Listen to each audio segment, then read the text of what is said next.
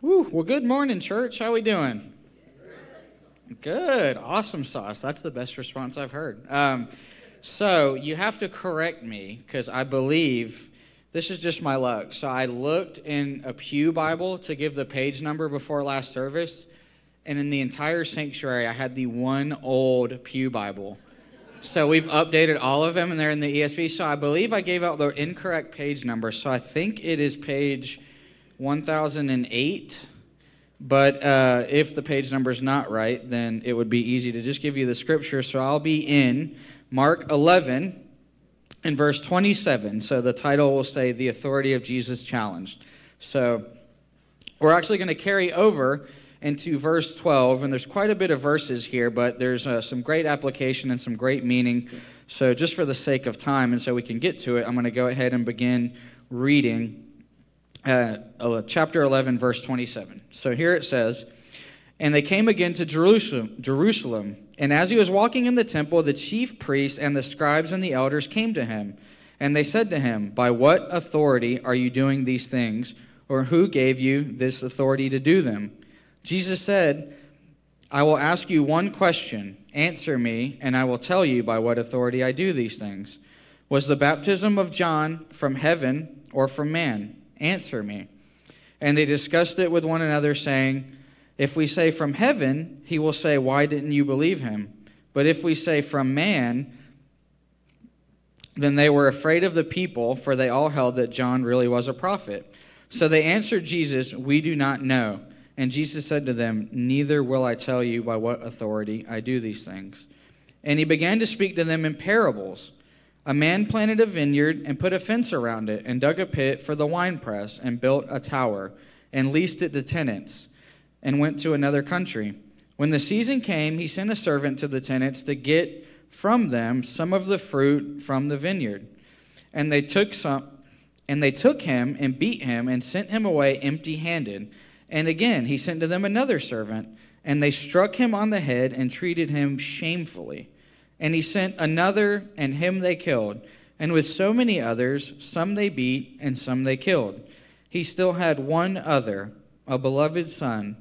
Finally, he sent him to them, saying, They will respect my son. But those tenants said to one another, This is the heir. Come, let us kill him, and the inheritance will be ours. And they took him and killed him and threw him out of the vineyard. What will the owner of the vineyard do? He will come and destroy the tenants and give the vineyard to others. Have you not read this scripture? The stone that the builders rejected has become the cornerstone. This was the Lord's doing, and it is marvelous in our eyes. And they were seeking to arrest him, but feared the people, for they perceived that he had told the parable against them. So they left him and went away. Wow, that was quite a bit. Um, so before Pastor Nathan left, he gave you guys a passage last week, which verse 26 was missing. So he preached from a passage that had a missing verse, and then he went on vacation and left me with 33 verses to preach. So I just want y'all to know that. And then he made fun of me, saying, Well, you come from a Baptist background, so either you only have five minutes to preach, or it'll be like a 50 minute sermon. So um, that was the joke he left me with. But um, he actually did a really great job last week in. Uh, leading us in the um, understanding that Jesus cursing the fig tree. And at first, we might not understand what that meant, but now we know that it was a, a sign of Jesus' righteous judgment coming. And it was a warning to Israel as, as a warning to us. And so here, Jesus is in the temple, and he's before the chief priests and the elders. So just to set the tone, um, Jesus has healed people, he's cursed the fig tree, he's went into the temple and flipped over tables righteously. Um, as Pastor Nathan said, he wasn't hangry. So he's done all of these things, and the chief priest, um, they're not the biggest fans of him. If he was leaving to go to another job, um, the chief priest wouldn't write him a letter of recommendation for his next employer. Um, but why? So it's important for us to understand this. So Jesus, doing all of these things, he threatened the chief priests and the elders' status he threatened their wealth and he threatened their lifestyle that they had come to indulge in. So, what you have to understand is they kind of had it made. They were like on cloud nine, made in the shade. They had money, they had status, they had respect, they had the nicest seat in the temple, they had the nice robes, the nice meals, everything. They were living the dream. And everything Jesus was doing was challenging all of that. So they finally said, All right, we have this really comfortable lifestyle, and Jesus is threatening that. We've had enough of it. So what do they do? They challenge Jesus' authority. And they say, um, in our day and age, it's equivalent to if you've ever heard somebody say, Well, who made you the boss, right? Or who put you in charge? We usually say that to somebody that we don't like taking orders from. Like, who are you? So that's essentially what's happening here. They say, Who gave you all this authority? Or whose authority are you doing this under? And what I love in studying this is that Jesus' very response shows his authority. Let me tell you how he responds and then I'll explain. He says, not only does he not answer them, he says, but I'll answer you after you answer my question. So I'm not going to answer you until you answer my question. And then he asked them the question Was John the Baptist, when he baptized me, was his power from heaven or was it from man? And what's beautiful about that is, and maybe a way for us to understand it a little better, is um, if you have kids or grandkids and they've ever asked you for something, they want to go somewhere fun, they want you to buy them something, they want you to take them somewhere nice to eat. So if my kids run up to me and they say, We want to go to Chuck E. Cheese, we want to go play video games, we want to eat pizza, we want to go, we want to go. And instead of me answering yes or no, I, because I'm the dominant authoritative parent, right? I respond with a question and I say, Are your chores done? And I say, Is your room picked up? Is your bathroom picked up? Is your laundry put away? Is all 100% of your homework caught up? And that's essentially what Jesus did. He showed his authority by asking them a question. And so here's what happens it's kind of funny. Um, it's, I'm trying to imagine it in my head because they're in front of a large crowd, and it says that they speak to one another and kind of convene, which is weird. So Jesus asked them a question, and they're like, hold on, just give us one second. And they kind of come over here and they huddle up and they're whispering so nobody else can hear. And they're like, what are we going to do? And so here's what happens. They're kind of like, well, if we say his power came from heaven, then he'll say, well, why are you not believing me? Why are you persecuting me? Why are you challenging me if my authority does come from heaven? Or if they say, no, John the Baptist, his power and baptism came just from man. Well, this large crowd in the temple, they all knew John the Baptist was a real prophet. They adored him, right? And so they're really in a lose lose at this point. So Jesus has set a beautiful, I love it, beautiful trap for them, essentially. And so here's the best they can come up with. They're in their football huddle, these super educated, legalistic group of chief priests and leaders. Here's what they come up with We do not know. That's, that's hysterical to me. Like when I was studying this, I laughed. So if my kids say they want to go to Chuck E. Cheese, I say, Are your chores done? And they say, We do not know. Number one, they know. And number two, I know. And the answer is no, right? In that situation. But, and so essentially, here's what Jesus responds when they say, We do not know. He says, Well, since you won't answer my question, neither will I answer yours. I will not tell you whose authority I do this under.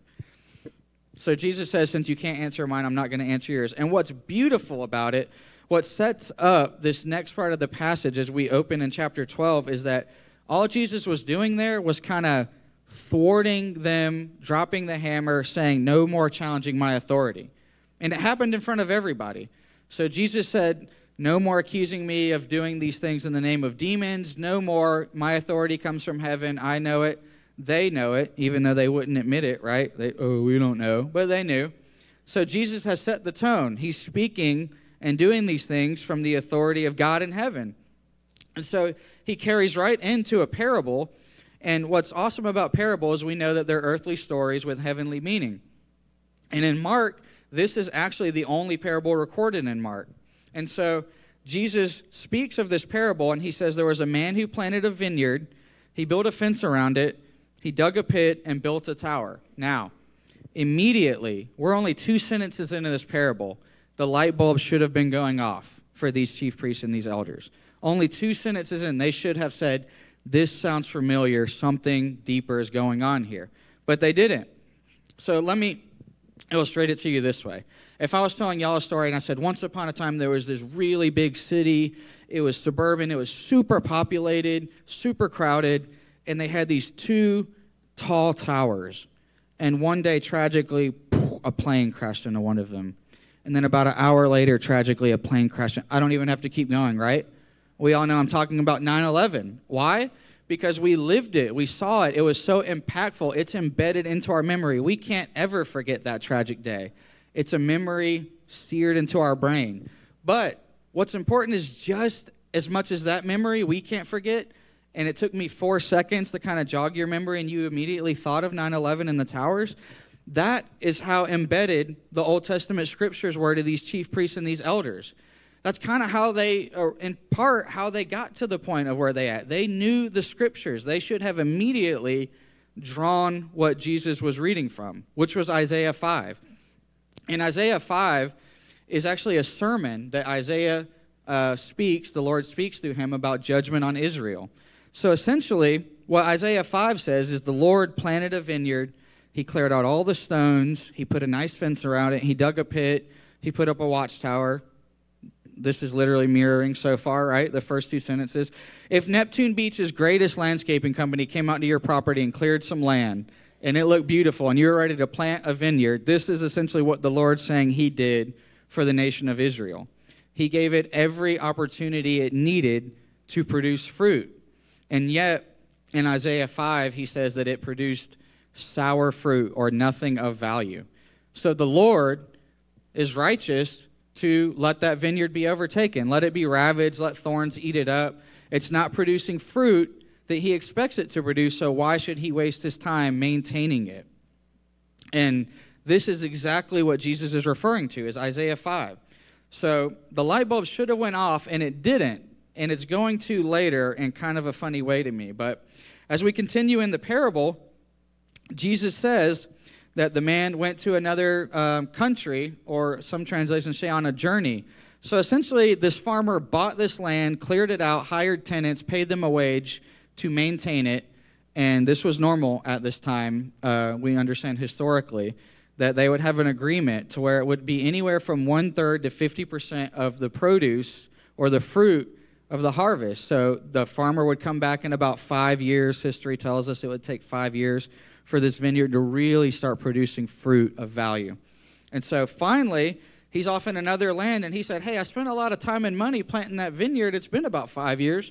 Let me send somebody back to get my fair share. So he sends a servant back, and what happens? It says he was beaten they rejected him. And then he sent another servant, and the second servant, even worse than the first, the Greek word alludes to that his head was bashed in. He was beaten so severely. And then it continues on. The next servant, they killed him. And as we pause before we continue in the parable, this is a direct mirror of Israel in the Old Testament. The first servant, the second servant beaten worse, the third servant killed. This represents the prophets that the Lord had sent to Israel to warn them. They rejected them, they beat them worse and worse and worse. Actually, Isaiah, which Jesus is drawing this parable from, was rejected so harshly he was sawed in half because their hearts were so hard and he was speaking through the Lord to them and they didn't want to hear it. They rejected him.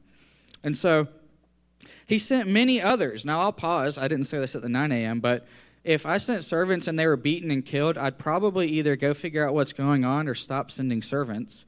But again, this farmer says, Well, let me keep sending servants. Some they killed, some they beat, until he had no servants left. He's done his final one, scripture says. It says he had one other, his beloved son.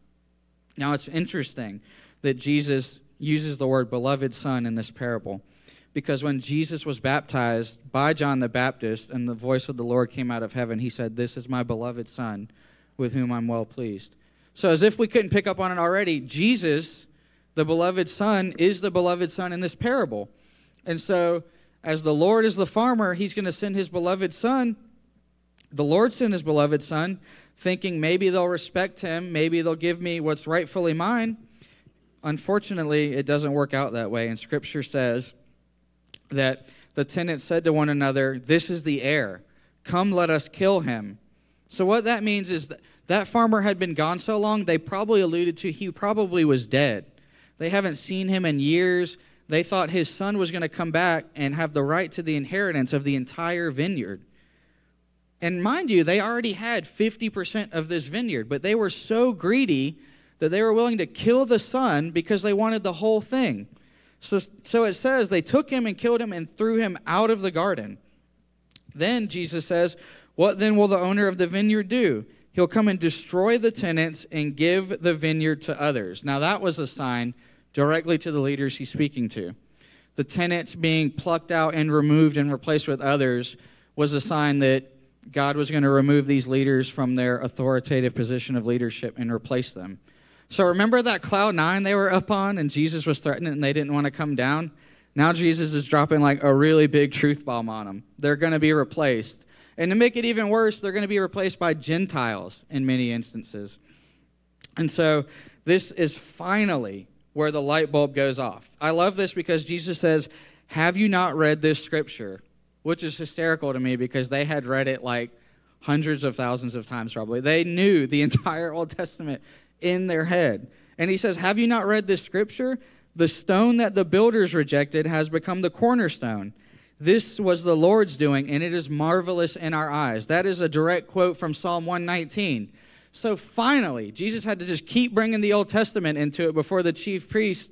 Not only did the light bulb go off finally, but they're like, oh, he's talking about us, right? This was the moment where they realized they were in deep trouble, right? And so, as beautiful as that is, you would think, right? You would think this parable is about them. They're in front of this crowd. They realize they're wrong. They realized Jesus was doing this under the authority of God. This parable is about them. He's quoting the Old Testament. Everything is right that Jesus is saying, and yet they still turn from him. Instead of turning to him, it says they were still seeking to arrest him, but feared the people, for they perceived that he had told this parable against them, which he did. And so they left and went away, which is crazy. Um, and so as we look at this, we might be like, okay, we understand. The parable was about Israel, it was about the leadership. They had done wrong by the Lord, they're going to be removed and replaced. But how do we draw that bridge to us? How does that apply to us today? And as we dive into that, I think what's important for us is to take one last look at the chief priest and understand that um, they had become indifferent to God's grace. Or I, I just use the because it's easy to understand. They had become entitled in their own mind to God's grace. And so think about it. They knew the entire Old Testament. I'm sure there was a point in their lives where they faithfully served the Lord. They desired Him, they wanted to serve Him, they wanted to be a place in leadership to righteously lead God's people. And yet, what happened is they, over time, had slowly kind of drifted. And they had started to accumulate wealth immorally. They had started to be legalistic. They ha- were rejecting the cornerstone, the Son of God, right before their eyes. And so they had, uh, again, what I like to say is they had become entitled to God's grace. If somebody, do you think if one of the poor Israelites had called them out on their corruption that it would have went well? Do you think the chief priest would have uh, accepted some type of accountability or reproof very well? No. And that's kind of where we draw this bridge in our lives is we look at sometimes having good intentions, but we look at maybe drifting in some areas of our lives.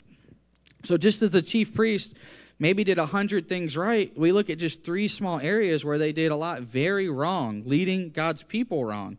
And so for us, maybe it looks like our spouse trying to speak love into us about our marriage or about an area of our life and you know how it goes when it's your spouse, even in love and gentleness, when they try to speak truth into you, what happens? We pull out a huge notepad out of our back pocket and say, What about this, this, this? See, look, I've got one for my wife. Just kidding. Never, never. She's not here. She was at 9 a.m., so I could make that joke. But what happens? We get defensive, right? We say, What about you and this and this and this and this and this? And we, we, we don't have ears to hear. It's like, la, la, la, la, la, you do more wrong than me. We don't want to hear it, right? Or on the other side, maybe if it's not people holding us accountable, maybe it's the Lord Himself, like pressing on our heart a little bit, our conscience, right? Where we know there's an area that we're not surrendering our lives fully to the Lord or where we need to be corrected and we just don't want to hear it. And so what happens is when we're holding onto that area of our life so tight, you know what we're doing right then? What Jesus said in that area is we're rejecting the cornerstone. We are rejecting the cornerstone. And so, as we carry on to that, we know if you have a relationship with Jesus, the Bible, Jesus commands us to make disciples, to share the good news, share the gospel. It's, it's said over and over, right? Well, how can we go out into the world and obey Jesus' command, go out and see people that are spiritually dead and are perishing right before our eyes, and in love tell them, hey, you are rejecting the cornerstone? Let me tell you about Jesus. You're rejecting him whether you know it or not. How can we righteously say that when we have this area of our life where we know he's not the cornerstone and we don't want anybody to tell us different? We're too gr- grace filled to be accountable, right? That's what the chief priests were thinking. I might not have it together in this area, but the Lord's favor is upon me. The Lord's grace will never run out.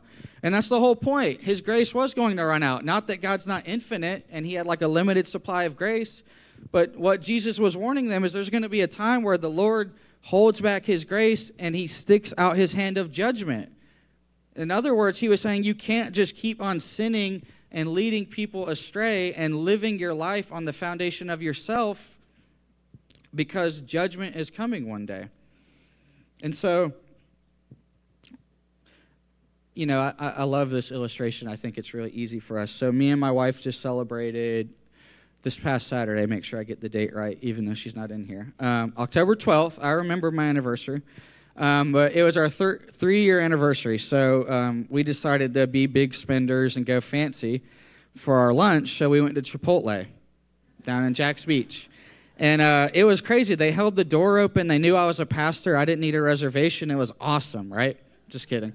Um, but as we were driving, um, we kind of came, I think, uh, down Atlantic. So we went down 3rd Street for a good bit. And um, she warned me something that I already knew. She said, Hey, do not speed on 3rd Street. The police will pull you over. The speed limit is 35, not 45. Now, I have to say, it sounds like I'm a crazy driver. She actually makes fun of me for driving like a grandpa. So she was just doing this out of love. It's not like because I was speeding. She just said, hey, just, just remember, don't speed on 3rd Street. And so, how silly would it be for me to, number one, after my wife's warning, to just be blazing 55 miles an hour in a 35 down 3rd Street? There's people on bikes. We're going through yellow slash red lights. I'm just driving crazy. And then there's blue lights in my mirror. So I get pulled over. And let's just say, for the sake of this illustration, it's a very grace filled cop. He gives me a warning. He says, Hey, the speed limit's 35, not 55. I'm going to give you a warning this time. Get out of here. And the cop goes and gets in his car. And as soon as he gets in my car, I start my car back up and whoosh, take off doing 55 again, right? That would be stupid to ignore the warning you had just been given. But that's what's happening. Two things. One, that's what's happening. Jesus is given the warning to the leaders of Israel, and they're not hearing it. They just got a speeding ticket and they're going to go speeding again. They don't care. Their heart's hardened. And for us, this is also a warning in our lives. Are we abusing the grace that God offers? Are we not willing to be held accountable? And let me show you this. When we say we're rejecting the cornerstone, here's what it looks like in your marriage. Jesus is the cornerstone. Your marriage is built on that. And your parenting, Jesus is the cornerstone. A secular job that could be a absolute terrible pain in the behind work environment Still, Jesus is your cornerstone, and it's built on that. How we tithe, how we handle our money, how we handle disputes, every single little area of our life, Jesus has to be the cornerstone that we build our life on. And if not, then what happens is we just become in this kind of autopilot mode of, well, His grace will be good for me, and we don't want to repent, we don't want to turn to the Lord, and it doesn't end well. So, let me pray for y'all as we close in this passage. Wow, Lord, 33 verses, quite a bit to unpack, but so much application and truth. The cornerstone, Lord, that Jesus is. I just pray for everyone in this room, Lord, that he might be the cornerstone, not just on Sunday, but seven days a week in every little area of our lives, Lord. And if there's an area we know he's not the cornerstone, may we accept correction done out of love and seek you, Lord and repent of any area that we're not making him the cornerstone. I just pray for blessings over this entire congregation as we go out this week, Lord, making you that cornerstone. In Jesus' precious name, amen.